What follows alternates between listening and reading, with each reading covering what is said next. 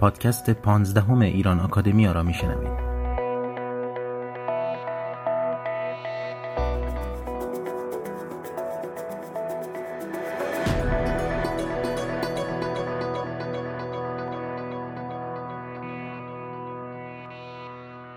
سلام دوستان. دوشنبه است و با اپیزود تازه ای با شما هستیم. در این اپیزود سخنرانی اسفندیار دانشور در کنفرانس ایران پس از چهل سال گسست ها و پیوستگی ها را میشنوید این کنفرانس از سوی ایران آکادمیا با همکاری انجمن پژواک و دانشگاه لیدن در هلند در 11 ژانویه 2019 برگزار شده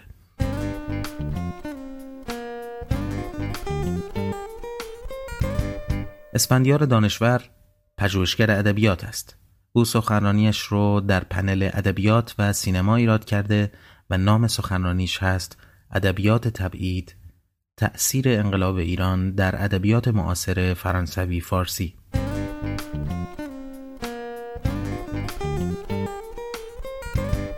یادآوری می کنم که لینک های این سخنرانی و سایر لینک های مفید در زیر این پادکست آورده شدن و شما می‌تونید این پادکست رو در iTunes، Podbean و سایر اپلیکیشن های پادکست و همینطور در کانال تلگرام و دیگر وبسایت های ایران آکادمیا بشنوید، دنبال کنید و به اشتراک بگذارید.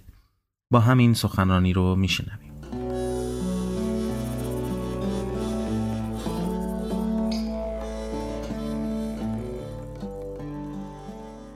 مرسی دوستان و سلام به همه صحبت امروز من راجع به مسئله انقلاب و تبعید در نوشته نویسندگان ایرانی فرانسوی و در واقع خلاصه شده از بخشی از کار تحقیقی که تو این چند سال اخیر من انجام دادم و دو ماه پیش در این کتاب چاپ شد به چاپ رسید و تازه در اومده البته به فرانسه. به اسم La littérature transculturelle franco-persane une évolution littéraire depuis les années 80 یعنی بحث ادبیات فرافرهنگی یا فرای فرهنگ. بعد طبیعتا نوشتهایی از سال 80 به بعد من انتخاب کردم. اینجا امروز راجع به مسئله ترانسکولتورالیسم یا فرافرهنگی صحبت نمی کنم زیاد به خاطر اینکه خب خیلی طولانی خواهد شد. و فقط بیشتر زوم می‌کنم به نکته های مسئله انقلاب توی این نوشته ها از این سالات تا سالهای تقریبا 2007 خب من در حقیقت روی تکست فرانسه کار کردم. یعنی کتابایی که به فرانسه چاپ شده و برای امروز سعی کردم تکست رو به فارسی پیدا کنم. یه مقدار تفاوتایی وجود داره. لحاظ تیتر مجموعه‌ای که به به چاپ به فرانسه رسیده در چاپ که اسما گاهی اوقات یه مقدار فرق داره. و یه تیکایی از اونو براتون می‌خونم. موضوع انقلاب ایران و پیامدهای آن در نوشتار نویسندگان ایرانی فرانسوی حضور دائمی دارد. این موضوعی است پیچیده و رنجبار که در حقیقت عامل اصلی تبعید یک گروه از نویسندگان ایرانی به فرانسه بوده است. داستان انقلاب و تبعید به دو صورت و در دو مرحله مختلف در داستان نویسندگانی همچون شارخ مسکوب، گلی ترقی، شهلا شفیق، رضا قاسمی، علی عرفان و دیگر نویسندگان نمود پیدا می کند چند تا از نویسنده رو من برای امروز انتخاب کردم. البته مثال های بیشتری هستش. ولی خب اینا یک ایده واضحی بهمون امیدوارم بده.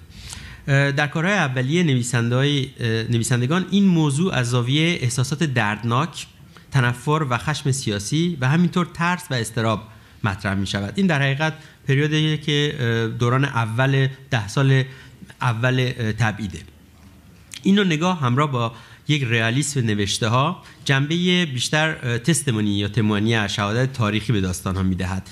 مسئله رئالیسم مسئله ای که خب ربط داره با مسئله درد و فرستریشن که اینو به صورت خیلی واقعی در مرحله اول سعی می‌کنن نشون بدن. این تغییر پیدا می‌کنه در آینده. ولی در این حال نوع و سبک اوتوفیکسیونل یعنی در حقیقت بیوگرافی تخیلی و تجربه تاریخ تاریخی شخصی را شخصی راوی و یا شخصیت داستان را به تاریخ عمومی انقلاب و پیامدهای آن ارتباط می‌دهد. در حقیقت از زاویه ادبی نقطولوژیک من و ما به صورت تمثیلی شکل تجربیات جمعی را بیان می کند فردیت اندیویدو در واقع شکل غیر, غیر فردی پیدا می‌کنه. یعنی توهی میشه از خود اندیویدو دز اندیویدوالیزه میشه و خود و خواننده را در مقابل مسئولیت های تاریخی قرار میدن در نوشته های سال اول تبعید مسئله ملانکولی نوستالژی سودا و یا حس قربت شکست هویت و شکست هویت نویسندگان را ضعیف می و باعث می شود که به سختی و یا حتی نتوانند بنویسند. سایه مرگ به صورت واقعی یا تمثیلی بالای سر آنهاست. زیرا خلاقیت دیگر امکان پذیر نیست برای مثال زندگی و تبعید و مرگ غلام حسین سایدی رو می‌تونیم بیاد بیاوریم. مثال دیگه کتاب خانم گلی ترقی است و داستانی در داستان دو دنیا که به فرانسه به اسم لمزون دو شمیران خانه شمیران ترجمه شده چاپ شده. این هم میشه به عنوان مثال نام برد. در این داستان ترک ایران بعد از انقلاب و سختی تبعید تبعید راوی را وارد افسردگی عمیقی می کند که او را به کلینیک روانی می کشاند یا داستان دیگری از شارخ مسکوب مسافرنامه را می‌تونیم برای مثال بگیم که بیانگر ناامیدی عمیق شخصیت داستان است که شدیدا از سیاست جمهوری اسلامی سر خورده و در بین دو دنیا سرگردان است. دو تا چند تا تیکه از اول از داستان مجموعه داستان دو دنیا براتون می‌خونم. چند تا جمله کوتاهی که در حقیقت تونو به خواننده نشون میده. داستان از زبان راوی راوی نویسنده است. چون اینجا توی این مقطع و همیشه در حقیقت مسئله autofiction اینه که راوی در حقیقت یه جور alter ego خود نویسنده هم هست. در این حال که جنبه استتیک و جنبه خلاقیت خب خیلی مهمه. این در یک کلینیک روانی در حومه پاریس میگذرد تقریبا سال 1987 و به اعماق خاطره ها می رود و باز به زمان حال برمیگردد. مسئله زمان اینجا خیلی مهمه. نگاه نگاهی به گذشته است همیشه. مسئله حال زمان حال تقریبا وجود نداره و ترس از آینده در حقیقت خیلی وجود داره. مسائل انقلاب و تبعید در این حال که عمیقا وجود داره ولی به صورت خیلی غیر مستقیم مطرح میشه. در داستان اول اولین روز راوی می‌گوید از آینده وحشت دارم و امروز زمان خالی و معلقی است که به هیچ مکانی متصل نیست. تنها گذشته واقعیت دارد و مثل دامن گلدار مادر من را در پناه خودش می‌گیرد. داستان ششم پدر اولین خانه ما در خیابان خوشبختی است. اسم کوچه را پدر انتخاب می کند در این خانه خواهرم می میرد و مادرم می گوید ما در خیابان خوشبختی بدبخت شدیم. و بعد در آخر داستان راوی توضیح می‌دهد که چگونه بعد از مرگ پدرش که در حقیقت سمبل یک دوران تاریخی است دولت جدید تصمیم می‌گیره که یک جاده درست بکنه و این جاده از وسط خانه رد میشه و خانه رو به دو شق در حقیقت نیم می‌کنه. یه تیکه دیگه در همین رابطه از مسافرنامه می‌خونم. پرسوناژ در حقیقت از پاریس سفر می‌کنه به لندن استاد دانشگاه و در حقیقت سال اول تبعیده تفکرها کاملا در ذهن پرسوناژ میگذره و مسئله دیالوگ اینجا در حقیقت وجود نداره هنوز در نوشته میگه در انکیزیسیون مرده ها را هم محاکمه می‌کنند. فرشته عدالت تا آن دنیا تعقیبشان می‌کرد. اگر محکوم می‌شدند نبش قبر می‌کردند. استخوانها را دور میگرداندند و میسوزاندند. برای عبرت سایرین و ناظرین. ما هم مرده ها را محاکمه می‌کنیم. استخوانهایشان را نمیسوزانیم. ولی در عوض توی دهانشان میشاشیم. در کمال خلوص و از صمیم قلب, قلب. کفرآباد پر از مرده است که توی دهانشان می‌شود شاشید. باید شاشید. تکلیف است. می‌گویند از روی ایمان میشاشند. برای ثوابش. لابد این یک جور انزال روحانی است مثل جفتگیری باهوری در بهشت. کمی دورتر توی همین داستان پرسوناج می‌رسه به فرودگاه و اونجا باید پاسپورت کنترل بشه و اینجا دوباره مسئله ترس و پارانویا به صورت واضح دیده میشه. یارو منظور پلیسه زیادی براندازم می‌کند. شاید اشکالی پیش آمده. عکس گذرنامه مال من نیست. شاید من مال عکس نیستم. چه مأمور وظیفه شناسی؟ مثل مأمورای خودمان است. دفعه آخری که داشتم می‌زدم به چاک از آغوش مام میهن وحشت کرده بودم. مثل هشت پا شده بودم. ژلاتینی بی شکل و پهن. به پهنای زمین. هر جا می‌رفتم پایم روش بود. با یک تکان یک دهندره بی اختیار یک دهندره بی اختیار او زمین زیر پایم ترک برمی داشت و دهن باز می کرد می افتادم به ته چاه ویل. آرواره هایش بسته می شد چهار ستون بدنم را می پاشید و استخوانهایم را خاک می کرد نفسم زیر آوار غیر و لجن و زباله می برید یک سوراخ سوزن هنوز مانده بود. داشتم خودم را از توی آن سر می دادم بیرون. گذرگاه آفیت چنان تنگ است که باید از نخ باریکتر شوی تا بگذری.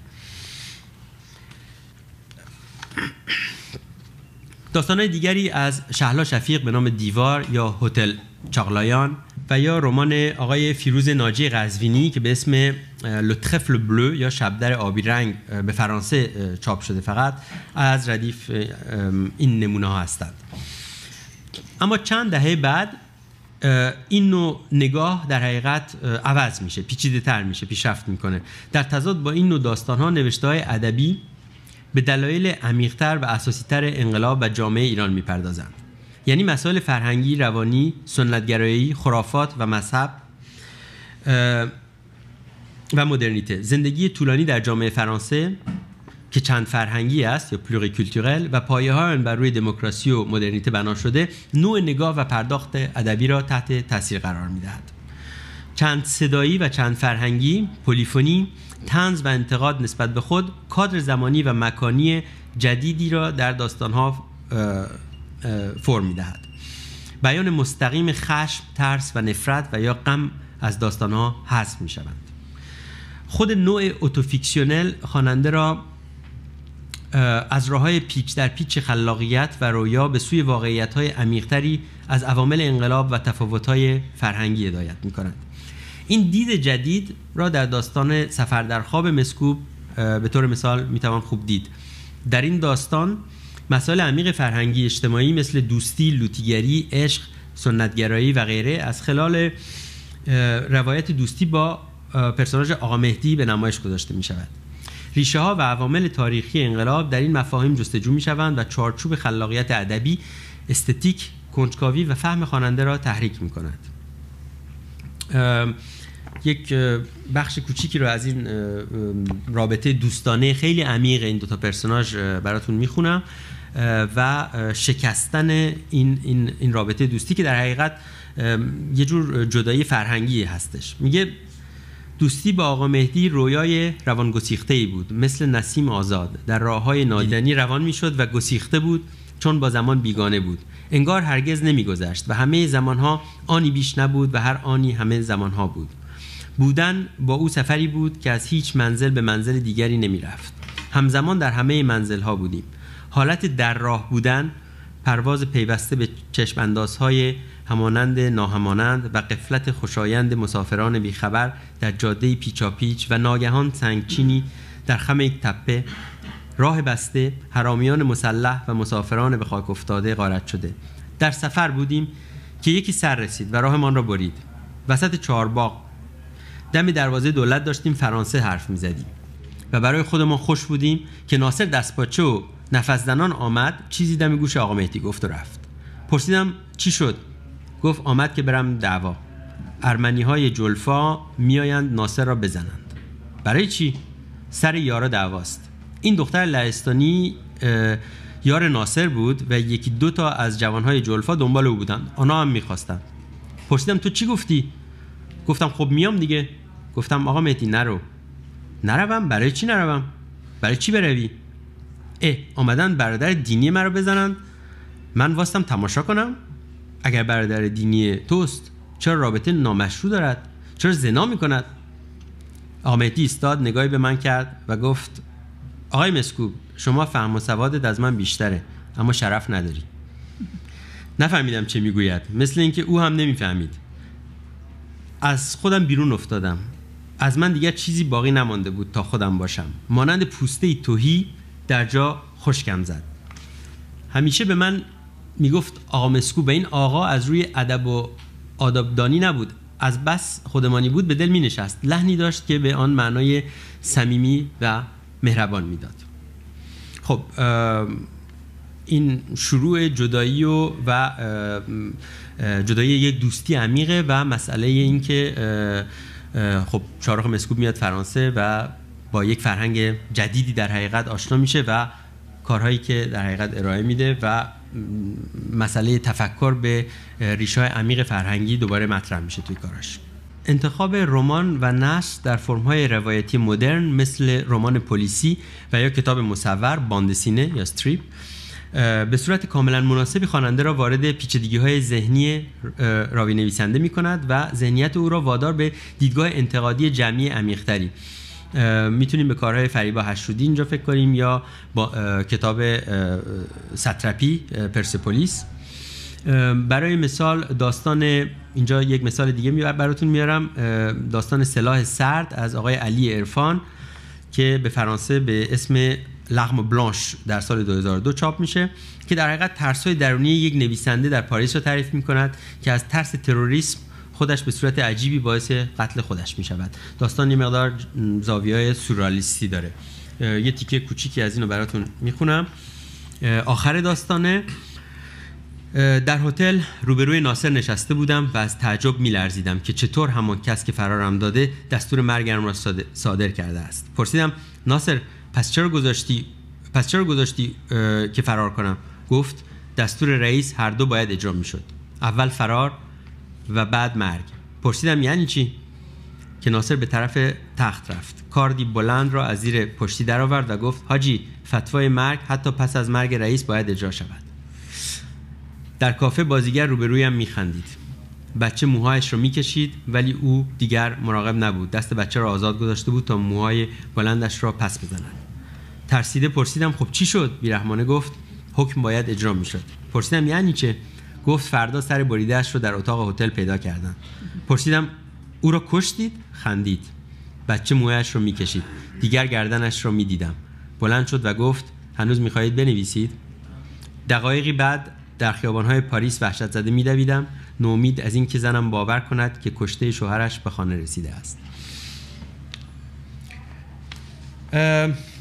برای تموم کردن این صحبت داستان شکاف از شهلا شفیق که به فرانسه به اسم لبلسور ترجمه شده در مجموعه داستانهای سوگ در 2001 چاپ میشه براتون معرفی می‌کنم که به صورت تمثیلی مسئله حافظه و فراموشی و به یاد آوردن را مطرح می‌کنند داستان در در حقیقت از زاویه مختلف می‌تونیم نگاه بکنیم. یک زاویه خیلی معمولی خاطرات هست ولی از لحاظ تمثیلی خاطراتش در حقیقت خانمی که در, در فرانسه است و به یاد پدرش میفتد که در ایرانه. و در این حال به صورت سمبولیک اشاراتی هستند به می‌تونه اشاراتی باشه به الگوهای اجتماعی که انقلاب در آن اتفاق میفتد مسئله رابطه با پدر اینجا خیلی مهمه. پدر یه جورایی سمبل می‌تونه خود دولت و حکومت باشه به یک نوعی و تناقضایی که در حقیقت داره.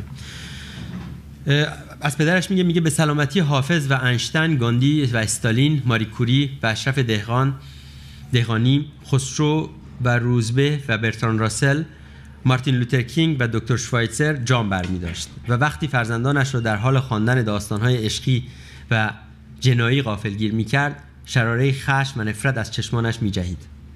وقتی دستش را بلند می‌کرد و بر هم سیلی می‌زد در نگاهش خشم و ناکامی بود. ناکامی از شکست در سودایی که عمر را سرمایه آن کرده بود. سودای ساختن انسانهای کامل. در آینده چشم پدر تصویر هولناک نقصهای خیش را می‌دیدم. از زشتیشان وحشت می‌کردم.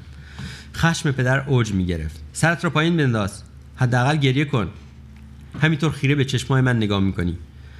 وقتی پدر پشت می‌کرد و می‌رفت گریه می‌کرد و می‌رفت گریه می‌کردم نه از درد از سر احساس تقصیری که عقوبت آن غریب، غریبگی بود. وان، وانهاده شدن حسی که هنگام تماشای پدر داشتم. وقت چانه زدن بر سر موز با کارگرها. وقت تعارف با فرماندار شهر بر سر میز شام وقت خنده هایش هنگام لطیفه های شهوانی در برابر زنان زیبا. این تناقض ها در حقیقت نکته هستش که به صورت مختلف برمیگردن تو این داستان ها تو اینجور نوشته ها و در حقیقت کلیدهایی میدن راجع به مسائل فرهنگی و اجتماعی که شاید در ریشه های انقلاب 57 بودن. خیلی ممنون.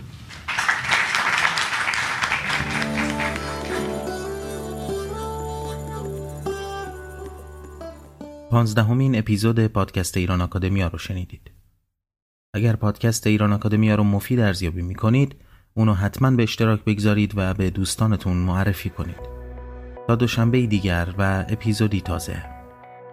بدرود.